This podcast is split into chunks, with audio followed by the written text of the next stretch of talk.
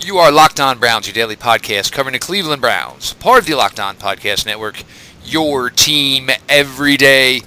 Good evening, everybody. Um, your host, Jeff Lloyd, here as we get into Locked On Browns for your daily delivery of all things Dog Pound.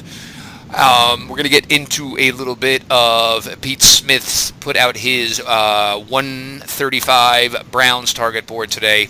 Uh, you can check that out over on NFL Spin Zone. I think it only got one like, Pete. I'm not sure if anybody's liked it. Um, and apparently, you are very envious of those who like to wear gourds on their head and things of that nature. Um, but it was a fun day on Twitter, Pete. We always have fun stuff with that. But uh, Pete, let's get into it here a little bit. And uh, you know, first things first. You know, I mean, you know, go in a little bit about how you do your process, and you know, obviously we'll go a little bit, you know, further into detail from there. Um, so 135 is purely coincidental. I didn't realize until I went back today and uh, looked at the old one, and the old one had 135. It just happened to work out that way. Um, it's first marrying the Browns needs to what's available, but ultimately it's it comes down to you know a- athletic traits and production and age. So if you know there's certain production uh, levels that are based on what you know what is relative to everybody else in the country, which you know shifts. Uh, you know, some numbers go up, some numbers go down, whatever. But the goal is to find players that have, you know, fantastic production, elite athleticism, and are, are young. And on some level, uh, this sounds really simple. If you find young, athletic, productive football players, chances are you're going to be a good football team. And everybody sort of agrees with that. But then when you actually cut down to what is productive or you know what is that, um, that that's where you know you can get into some arguments about this type of stuff. But ultimately, uh, you know, it's just a rubric for me to sort of try to eliminate as much uh, likelihood of failure as possible. It is not guaranteeing anything. You know, the, there is there are no guarantees in the draft. Um, I still liken it to poker. Uh, you know, you can lose with pocket aces and you can win with, you know, a two seven or whatever the worst hand is. Um, it, there's a little bit of luck, but there's certainly skill, and that's why the same, you know, it tends to be the same players are at the final table almost every year. Um, but this is this is the goal here. So you know, if a guy is not on the list, then you're well, this guy's going to be great, and most notably, Nick Bosa is going to be the one that comes up. Um, look, I, you know, I, I understand uh, why people think he's going to be good. I can tell you why there's risk involved. I can tell you what I like about him, but I, I will keep paraphrasing a few good men. Uh, it's not what I what I believe; it's what I can prove. Your eyes can lie. Uh, the data is much harder to do, and you, you can have guys who have a bad day, uh, athletic testing, or a bad, you know, couple of days, or are, are doing it hurt, and we don't know about this type of stuff. And there are, you know, certainly things you can argue around the fringes, but that is the goal. And I don't have access to, you know, detailed medical data. I don't have access to character reports. So I'm, or the players themselves to figure it out. So I go with the information I have as the best way to try to eliminate failure. Um, and, you know, last year, the 135. Uh, the Browns drafted five of them, um, and you know that was Baker Mayfield, Denzel Ward, Nick Chubb, Austin Corbett, and uh, Genard Avery. The ones that weren't on there uh, were uh, Chad Thomas, Simeon Thomas, uh, Antonio Callaway, uh, Damion Ratley, and I, I think I'm missing one player, but just the early indications, you know, and, and, you can certainly go, well, this is easy. You know, the, the, it was the first pick in the draft, or it was the you know first round or whatever, and this, that, and the other. But if you're looking at this year, year out, you're going, well, they got five players that were on the list, and four of them were really good, and we'll see about the other one. And meanwhile, one that wasn't on the list is really good, and most of the other ones aren't on the team or are barely on the team. So you can make the case that it's stupid and I don't know what I'm doing and and you're certainly entitled to that opinion. On the other hand, maybe there's some correlation there that's worth looking into. I mean, the whole data set is based on uh, work Jim Co- a lot of hard work Jim Coburn has done going back decades and decades trying to find out, you know, trying to trying to figure out what, you know, good players sort of had uh, in terms of production and athleticism that made them get to certain levels, whether it's you know three-time All-Pro or three-time Pro Bowl or long-term starter or you know, backup or just didn't work at all. So that's where this whole thing based on, and obviously, uh, you know, his, his, work is and his presence, I suppose, is incredibly influential.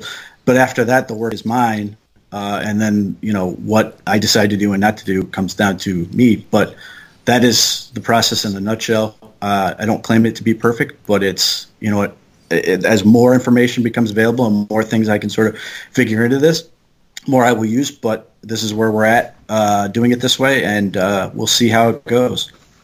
Um, and look, first things first, hat tip, hat tip to J- uh, James Coburn. Um, but this is, you know, there's just so many avenues, and we talked about this a little bit last night. There's just so many avenues to use. Yes, film is huge.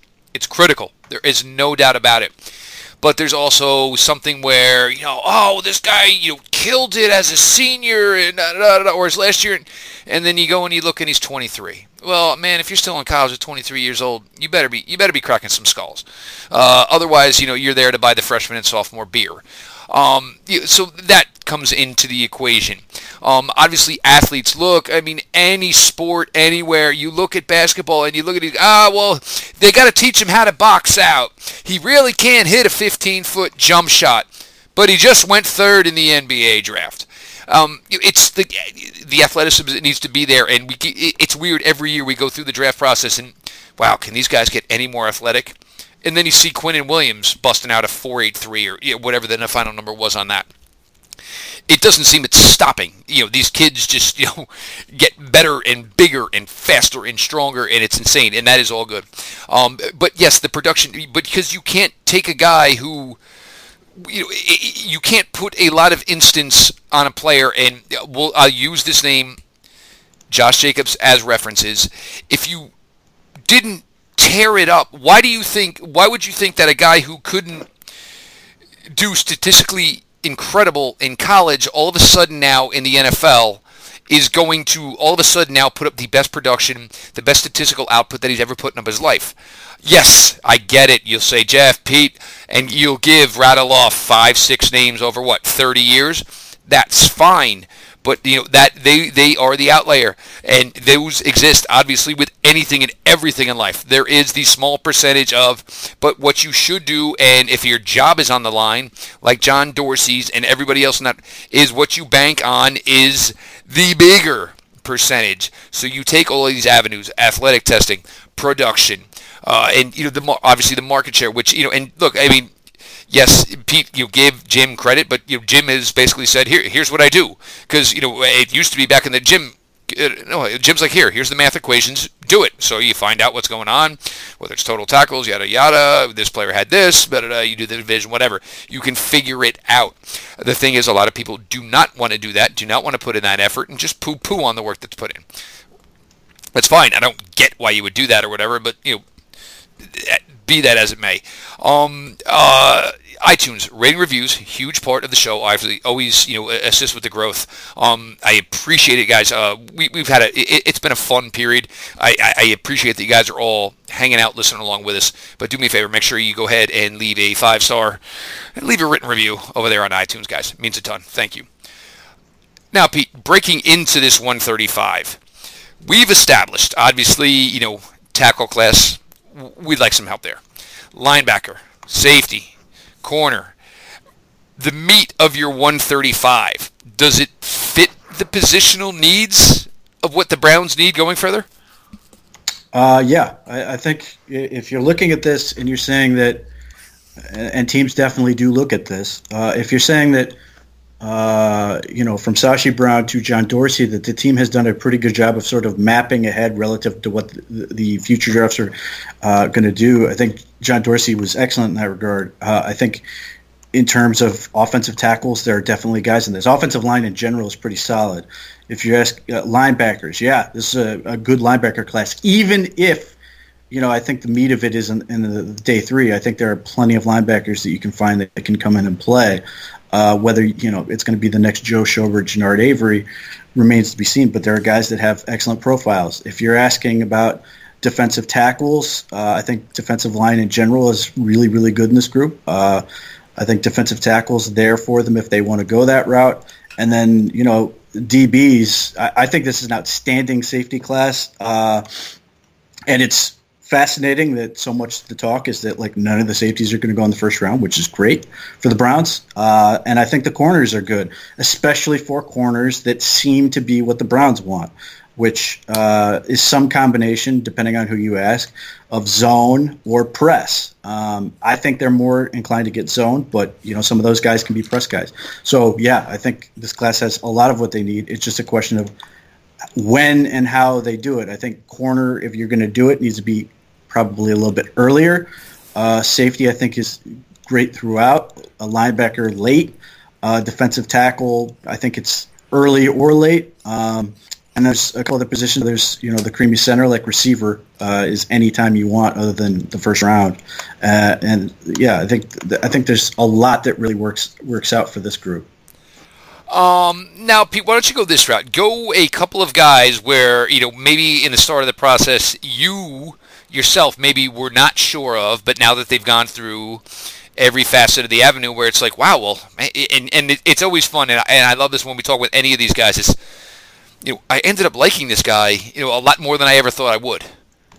Sure. So my number one receiver uh, was a guy I was not sure was going to have the athleticism necessary.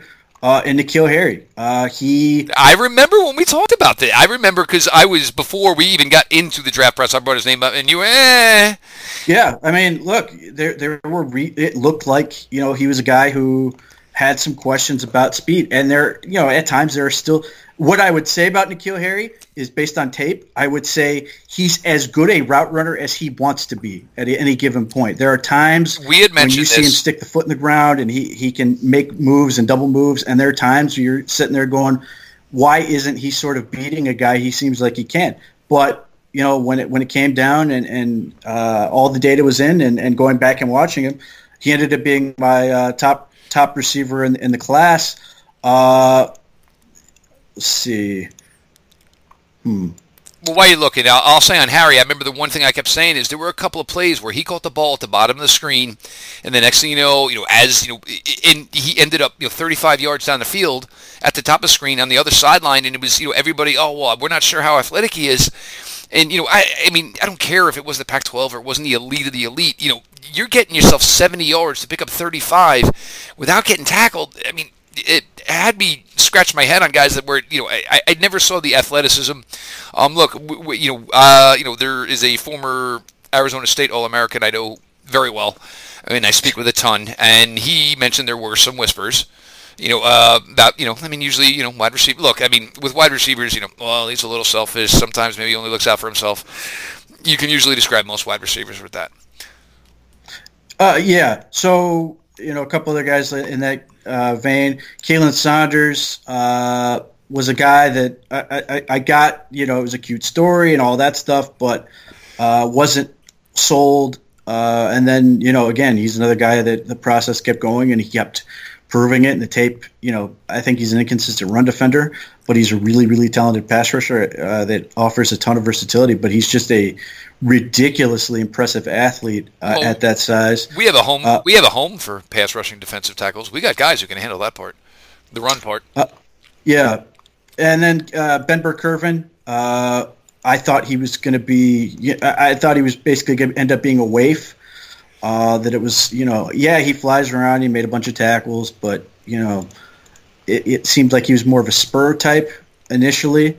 but you know, he's another guy that you watch and you watch and you watch. He sort of wins you over with the way he plays, and then I, I, I, was stunned that I mean, in addition to the size, I was stunned that he posted as an elite athlete. I mean, he's way more impressive than I thought he would be in that regard. Uh, so yeah, those are a couple of the and and Ben Burr-Kirven ended up being my you know my third linebacker. Uh, yeah, those are a couple of the guys that sort of surprised me. Uh, um, yeah, I, I mean, I, there's probably others I'm not thinking of, but those are definitely in that group. Yeah, and yeah, absolutely. You know, I absolutely remember, uh, you know, the linebacker position, and it, it's funny that guys were obviously guys were going to move up, Pete, because there were so many guys we ended up moving down from. Um, and we'll. Oh, I still go back to that day, that Sunday of the athletic testing for the linebackers, and the guys we thought we would test well, and there were guys who didn't even get the opportunity to go, like Khalil Hodge, who just you know, an absolute head scratcher with all the production in the world, great size, and you know, runs like a sloth. Um, but that's a story, for, obviously, for another day here. Um, for the Browns, Pete, is it, it, the way it looks for you, and obviously with the 130, the, the targets of 135 you have. Um, look, I mean, the eight selections, who knows that that's going to be made, but um, it, does it? Uh, besides Ed Oliver, Pete, and you can kind of let that one go. And it's actually funny now because Daniel Jeremiah put out his mock today where Ed Oliver Three. went third to the team that I don't live far from, the New York Jets. So hopefully, if he wants to take week one off because they don't have a coat for him or something, or he's upset, that'd be fantastic. His debut in week two, go ahead and have the greatest game a rookie has ever had at Oliver. Um, are you more comfortable with now that there is no first round selection currently for the Cleveland Browns? Is is it a meats and potatoes if you're going second, third, fourth, fifth? If, if that's where you, if that's where you got to go play, if that's the part where you get to the buffet, you comfortable, more comfortable with it now? Yeah, uh, I think I think the Browns could have gotten a, a very capable player, but the thing is, a lot of the players I would have take would take at 17 may well be there at 49, uh, and it really does seem like the sweet spot of this draft is sort of in that 25 to uh, probably 60 range in terms of where the talent really is, and in terms of you know where, where the va- the value sort of really hits I, unless you're getting, you know, a Quinnen Williams, an Ed Oliver, a uh, what's his face, Andre Dillard. You know, those guys. I, I think even as high as pick four, unless you know maybe let's say pick five because in case Kyler Murray goes one and those other the, the other three go. Um, I think almost to pick five, the guy that the Browns could end up with at 49, if if they get the guys we, we talk about, will be as good or have as likely a career arc as that player does. Um, which you know, on the one hand, you know, it, it sounds like I'm shitting on a lot of guys. It's not like that. So I mean, like Josh Allen, you know, his his theoretical uh, ceiling is capped by 0.04 seconds on a three cone. Now, that seems very arbitrary, and it may well be. But he's also, you know, more likely to hit his sort of multiple Pro Bowl ceiling as opposed to a guy like Justin Layne, uh, just because you know he's obviously dominated uh, at Kentucky. But if you're saying that everybody reaches their peak from that range to you know where where Justin Layne theoretically goes at 49,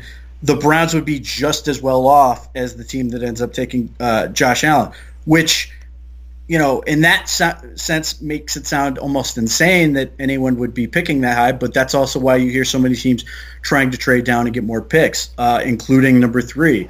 They a lot of these teams want you know want to move down, get more picks, try to get in that that 25 to 60 range to, to be able to attack that area more than once, as opposed to putting all their eggs in one proverbial, proverbial basket in the top 10. Uh, so yes, absolutely. Um, I, I, think the trade for, for Beckham only looks smarter the further we go into this. Well, and that was, uh, and I think it was Lance Zierlein, and, and this came out. I, I want to say it was right after when before the Odell trade, but when the original um, and was um, obviously you know Zeitler for Olivier Vernon, and there was the first exchange of the, the picks where the Browns would have then had um, you know, a second, a third, two fourths, two fifths, and he, he put out you know that the meat of this you know draft and everything was you know rounds two through five. If you have multiple picks there, and you know I had mentioned the Browns at the time, and he was like, oh, absolutely, you know, sitting pretty there with that between in that and at the time. Obviously, they still had 17. Obviously, that ended up getting flipped back. Um, so you know, a you know, it's it, it, it's a draft where there's you know, obviously top heavy. Yeah, there's a, a defensive line and maybe even John realized at the time where you know he was only drafting 17th. Um, I may have to do the majority of my work on the defensive line because I'm only drafting 17th. Um, yeah, could you have still got a good player there? Absolutely, there's no doubt about it. But the, you know, you there were going to be a lot of the names to be off the board before the Browns finally ultimately got to make their selection at 17. And look, you're, I mean, you're not, just the way the deal worked out, it was just too easy and too good to just turn down. Uh, remember, guys, to get the show every day, subscribe to Locked On Browns on the new Himalaya podcast app. In an ever-expanding podcast world, you need Himalaya with the personally curated playlist and their new features every day. Download Himalaya at the app store, at your app store. Make sure you are subscribed to Locked On Browns. Um, obviously, guys, um, Pete's uh, article is up there. Check it out at NFL Spin Zone. We're going to get to some listener questions here. Um, we're a little bit pressed for time tonight, so we're not going to go as long as normal. We're going to uh, go over and uh, join Jake Burns. Uh, I don't know if Jake's ready for me and Pete in the same set. So Jake, I, you know, I, I hope you're ready for this because if I don't have to host, and you know, look, Pete's always free and easy and ready to go anyway. So uh, we'll see if Jake's really realizes what he signed up here for. And uh, by the, just looking at the Mets score, the Mets are losing ten to one. So I'm going to be a little fired up anyway. So, so you may be, you may have a similar ending as the Mets tonight.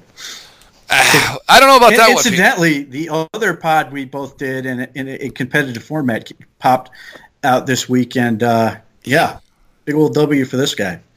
Uh, are you pointing to me or Oli Udoh? Who got his name mentioned every round for about four rounds in a row. Every we eventually select- got him. Yes, eventually, eventually, and I think it was at 155, which goes in line with Gil Brandt, uh, who did not have him in his 150. So we played that one correctly. Um, look, guys, there are a ton of great questions here tonight. We'll save some for tomorrow night, but there is a bunch. Um, Giovanni, I love you. That will never happen.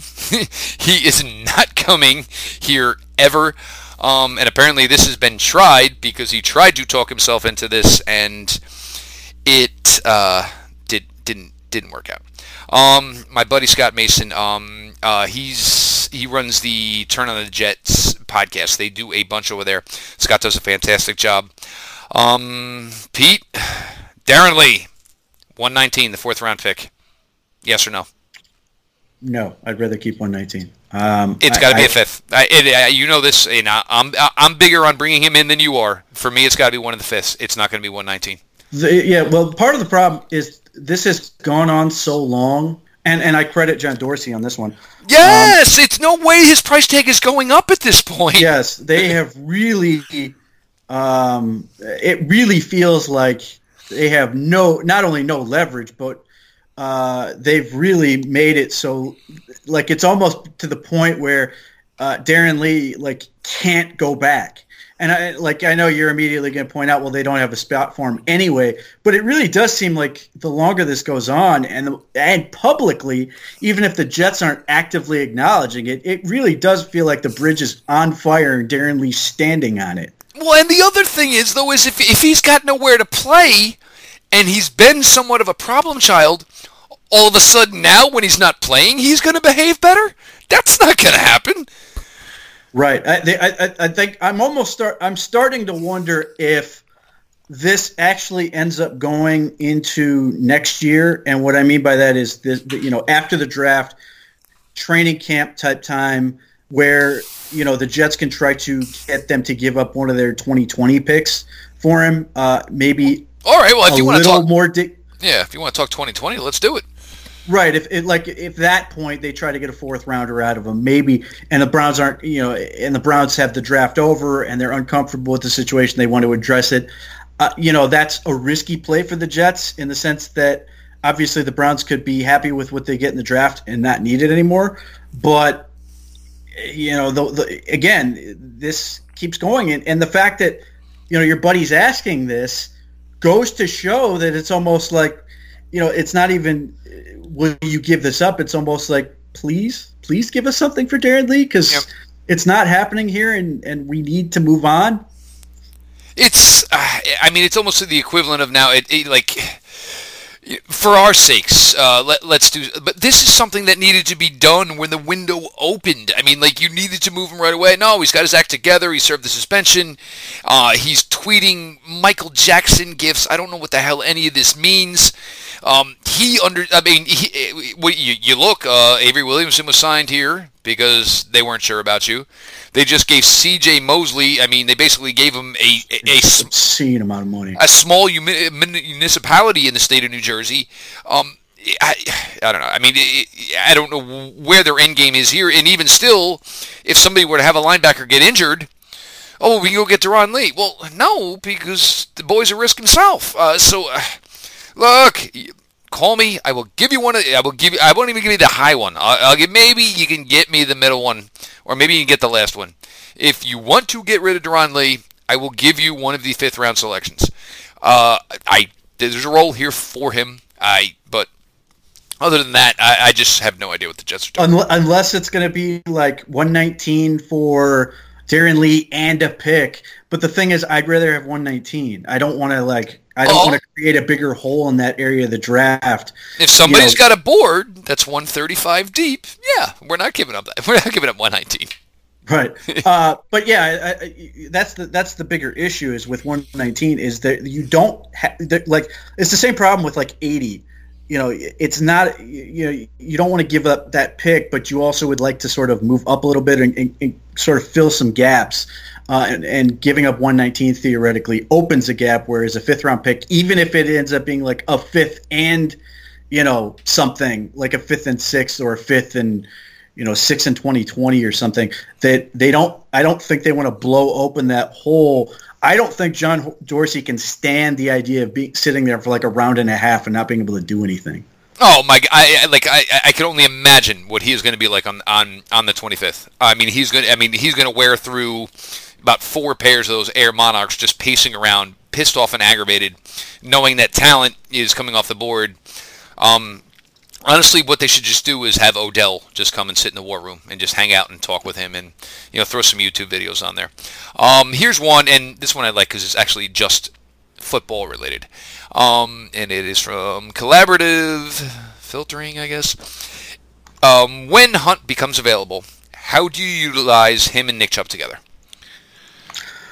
Uh, well, I mean, I, I suppose the, the simplest answer would be, well, you know, the hot hand, but I, I, I think Chubb is still the man, and Kareem Hunt becomes more of a uh, specific situation type player. Uh, I think they use him maybe the way they in, they would have liked to use Duke Johnson, but maybe either because Duke wasn't into it or whatever reason we're here where we're trying to you know potentially trying to trade him away that it just didn't work because he can do he's a, a little bit better. I think Nick Chubb can get there, but Kareem Hunt right now is a better receiver than than uh, Chubb is, uh, and and certainly if the Browns get into a situation where you know they're at like you know nine and three or you know ten and four or something like that, and they want to sort of get Chubb fresher uh, for the playoffs that they can you know use Kareem Hunt to keep them, you know, still very competitive, obviously, but being able to sort of give Chubb a break so he can be fresh and ready to go downhill uh, and, and, you know do a lot of damage in the in a, in a playoff scenario. Um, but I mean, if the Browns find themselves in situations where you know there's been no evidence really suggest this, but if for whatever reason on a given day there's a defense that just has Chubb's number or something along those lines, and Kareem Hunt just is a different uh, style that just happens to be working. I don't think they're going to, you know, take him off the field just just because, you know, out of loyalty to, to Chubb. I think, you know, Freddie Kitchens is a guy who will who will give the guy uh, the ball who's most likely going to put them in a situation to win. That has been his mo thus far. Uh, with with guys like Breshad Perriman being you know yep. in position to be a playmaker, or you know Rashard Higgins or or whoever, uh, be, being in a situation where they can be a playmaker. Uh, you know, you, you have all these guys, and you have a quarterback in Baker Mayfield who will give it to whoever. He doesn't care that uh, you know he's not stingy in that he's got to win a certain way. I've, clearly, Freddie Kitchens is is going to win and figure out the stats later. Oh, and look, and for Freddie, that's what you're going to do as a first-year head coach. This is how you're going to be measured, and especially with all the pressure in the world on you. Um, do we know do things we know? Do we know that Kareem Hunt is a better receiver right now? Yes, there's no doubt about it. Did Nick make strides in that area? Yes, yes, he did. Um, there's also look, Freddie likes a little fun. So, you know, to say that there can be a set where Baker's in shotgun and Kareem Hunt's next to him and uh, Nick Chubb is on the other side. One may motion out, one may not. They both could stay in the backfield. Freddie likes. I think Freddie in, enjoyed the playmaker aspect. Um, who lets their third string running back throw a pass in a game? Nobody. So let's stop doing that, Freddie. Let's not get you that excited. But there's so many avenues you can go. Kareem Hunt, you can you can start off with this look and have him wander out and go into a slot wide receiver position. Granted, you have a ton of other players that can do this stuff as well, but keep mixing it up and giving different looks.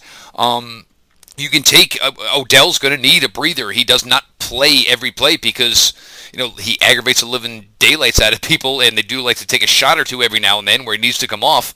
So you can go three tight ends, two running backs. Uh, you could have Hunt and Chubb on the. There's just so many avenues you can go when you have this plethora of talent they're going to have. Um, there's also times where you can say, you know, want to know what, Nick? Uh, look, it's you know, you had nine carries in the first 16 minutes of the game. You know what? Take the series off. Take this series off, or even still, take the first four or five plays of it off, and you can use. You can still be able to have your a featured running back who you can do more than one thing with, as you you should be able to do with Nick as he goes in year two. It, it's and I told you we will get to this point where we and we obviously we will talk about the addition that Kareem is and the player he is. It was never about the player that he is. We understand what's there. Um, there's times where you can go empty backfield and you could have eh, four wide receivers in Kareem Hunt, three wide receivers, David Njoku and Kareem Hunt. There's just so many avenues you can do when you have this depth at the skill group that they currently uh, they currently do, which Baker is all for, and it seems like Freddie is all for. So I mean, just you're basically just you know chomping at the bit to basically get to, not even to you know you want to. I mean, you don't even want to get to camp you want to get to week one of the preseason at this point because there is a lot of avenues they can do.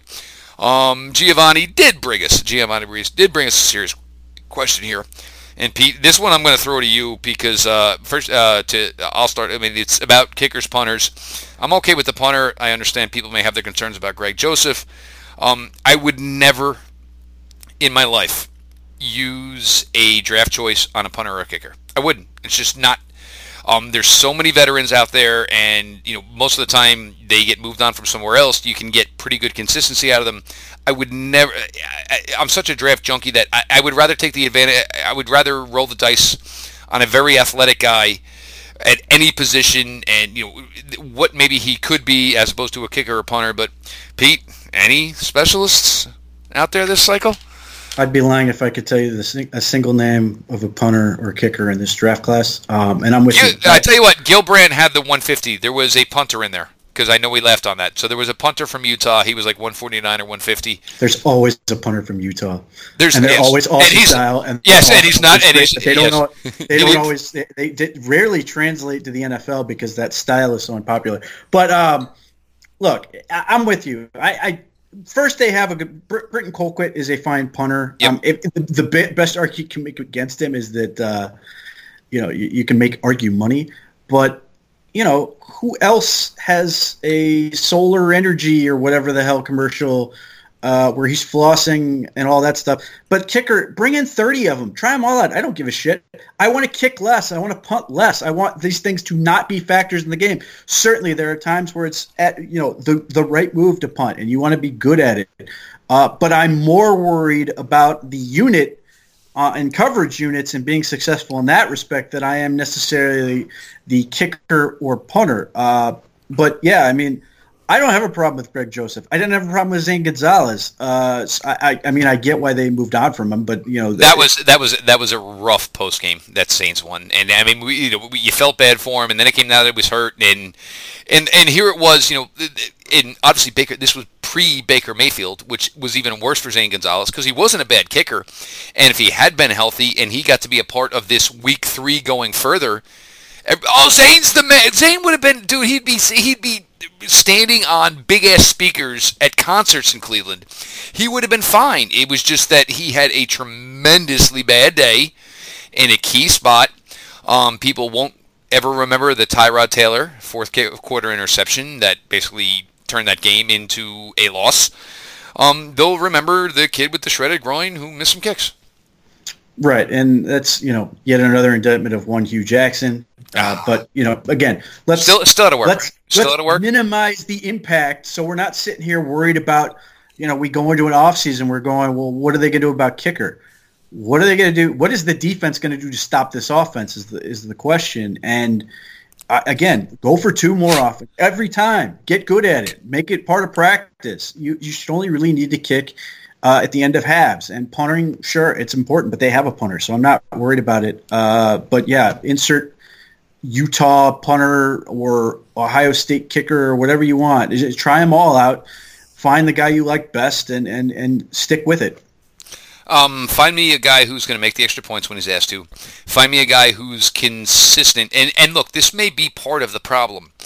Part of the problem is as you get better and better, unless you have the elite of the elite like Stephen Gostkowski, um, when you're going to tell the guy, look, y- y- you may attempt three to four field goals per month, there's only so much these guys can do in practice to keep it right. Um, and you you go back to the Bears last year with these, and you just bring in the names in and out, and these guys were eh, upright after upright. I mean, how the hell do you keep kicking the ball and hitting the upright? I mean, either shank the thing or hit it dead center, but upright after upright after upright. It's and we talked about this with Zane Gonzalez, Pete. It's it, you coach. I, have been obviously you played and been around it, and you know some high school coaching as well. It's such a difficult position because you're the most least important guy in the room until it becomes the most important situation and and then everybody all of a sudden let's go kicker and you it, it is it, it's probably it's probably the toughest position mentally to play in the NFL. Could be. Uh, I can only speak from my experience. We've got a stud kicker slash punter, so I, I, I don't know. Can we draft uh, him?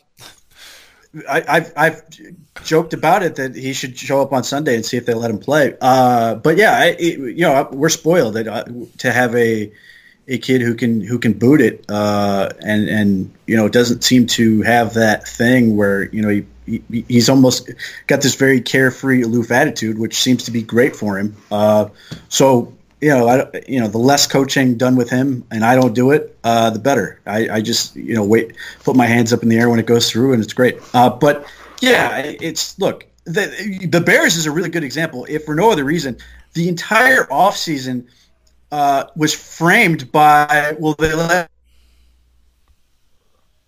Robbie be the biggest thing you're focused on as a football team. It just can't because that that just ugh, it's just an awful way to sort of live that you're sitting there and, and don't get me wrong robbie gould's a really good kicker but score more points. You know when the offense has the ball go get in the end zone. Like don't put it on the foot of a kid. You you don't be the guy who says well you know kickers aren't really football and then you're constantly relying on the kicker to win. And I, and I'm hoping that the Browns you know picking up a little bit from last year as it went on don't. And they just say look I've got Baker Mayfield. I've got Odell Beckham. I've got Nick Chubb. I've got David Njoku. I've got a million of these other guys. Instead of putting in the kicker's foot, I'm going to give it to my quarterback, and he's going to go out and win or lose, and I'm going to be okay with that. Yeah, I mean, the guy who's going to take, you know, discounting the kickoffs, maybe what, three to five reps per game, he becomes the most important player of the game. It's eh, uh, you and know, hopefully kickoff is going to be gone in a minute anyway, so I don't even have to care about that. Exactly. It's just it's such a tough thing. And uh, uh Giamani, we're not picking anybody anyway, but I just think this team, it, it's not going to matter. And even if it does matter the kicker position, if they get to week eight and week nine and everything is going the way it should be going for the Browns, seven and two, six and three, eight and one, whatever, there's going to be some veteran who gets pushed out of somewhere. Um, you know, obviously, uh, who was who was the guy? Uh, Bailey ended up with Minnesota Vikings last year. All the Browns fans, oh, can we get him? Can we get him? Can we get him? No, the Browns weren't in contention at the time. There'll be that veteran kicker who gets pushed out of some job somewhere, and it's like, all right, well, let's go that. But for now, look, I, am all right. Let's rock with Joseph. Um, sure. This is something we've talked about. You know, you don't want to move on with some of these guys who were part of getting this team from a doormat to better. So you know, look, I mean, let him stick around. Um, you, hopefully some growth here. Um, he's got to stand on these sidelines. He got to close this. You know, uh, he got to be there week 16. See the reaction from this fan base as you know they put the Bengals down again for a second time, and the excitement from this crowd. And look, I mean, keep your own here for now. Um, look, I mean, you see a major case of the yips and the shanks, you know, in the summer. Um, even still bring in somebody, you know, Joseph, if you want the job, sure, take it. Well, I mean, look, Vinatieri, you know, is by all accounts going to be a Hall of Famer, and he better be. and he and he you know missed a costly field goal for the the Colts this past year. Gostkowski's had a hell of a run. Obviously, Vinatieri with the Patriots before that. At the same time, Chris Boswell may have been the, one of the most high high paid kickers in the league with the Steelers, and he was legit the worst.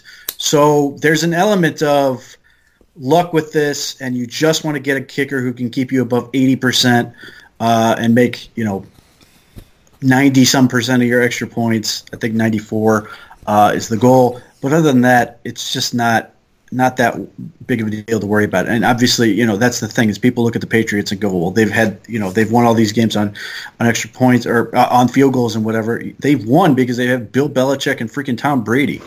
Yep. Uh, and look, I mean, you, you want to get a little weird? Uh, call Sebastian Janikowski. Um, you know, just point him to the closest bar to First Energy. Um, he'll show up on Sunday, kick the living hell out of the football. Um, whether or not he's sober, that's a whole other story altogether. Um, but if you want the leg, you know, a guy you can maybe trust, you know, him, former first round pick, had to be what damn near 20 years ago. But we're gonna put a bow on this so uh, we can look our freshest for our second appearance this evening.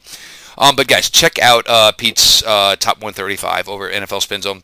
It, it, it's you know for those those who poo-poo it, whatever, that's fine, whatever. Uh, pizza fraud, blah, blah, blah. Just stop with the freaking nonsense. I tell you what, you put together a board of 135 guys. Do it. Let's go. I'm all for it. I want to I, I want to see it. I want to read it, and I don't want just names. I want I want why they're there, um, whether the athlete they are. I want the production that they are. Um, so just just stop with the nonsense. Uh, if you're not going to do the work, uh, I don't understand how you're going to poo-poo somebody else who does. Uh, so go ahead, guys. Like I said, check out the article over at NFL Spin Zone. I've retweeted it a couple times. I know Pete's put it out there a couple times. So go ahead, check it out. Obviously, follow Pete over uh, at underscore Pete Smith underscore the show, the Locked On Browns uh, show. Follow it over at Locked On Browns. Follow back account, as you guys all know. Keep those coming. Best interaction, best way for you guys to you know get information to me, things you want to hear, topics you want to discuss, questions you want answered, any of that stuff. Follow me personally at Jeff underscore LJ underscore Lloyd. To the moron today, it's not J Lloyd, it's LJ Lloyd. I am named after my father. My father was Big Jeff, so obviously as the years went on, my friends nicknamed me LJ. That's how that came a pass. That came across. So if you're gonna do anything and you want to troll, at least freaking read, you stinking morons. Um, and as far as you know, the show, look, I, I don't see any way we are not going to get you something every day here. Um, look, you know, running on fumes, yeah, whatever. You know, throw some sliders down, shove something down your throat, just keep eating, keep moving on. Um, as we get to obviously, you know, the bell of the ball, obviously April 25th, 26th, 27th, rounds one, rounds two through three, rounds four, five, six, and seven. Uh, always going, uh, always working, just enjoying this time of the year and enjoying the process. And everybody, oh, the, it drags on, it drags on, drags on, and then you get to that little lull period in May, and everybody's like, well, what are we going to do now? What are we going to talk about? You know, um, that's enjoy this process, guys. It, it's fun. Obviously, it's a little different with the Browns. With you know, la- obviously, last two years, a lot, a lot of interest in the first night. But even still, just watch it. Look, you're going to want to watch what you know Cincinnati does. You're at 12. You're going to want to watch what Baltimore, uh, Pittsburgh does at 20. You're going to want to watch what Baltimore does. Uh, Daniel Jeremiah's mock today kind of helped us all out. Um, Haskins at 11 to Bengals. No, you know, uh, yeah, yeah, a little concern, Sure, nice player, but. Um, they need they need a lot more, but you know these teams are going to take their best swings to get better. They're going to take their best cuts. Taking a quarterback, their defense still stinks. Obviously, the Browns hung what 70 on them last year, or whatever, between two games. So you know, just ride it on out here, guys. This has been your daily delivery of all things Dog Pound, LGB on the LLB. Let's go Browns.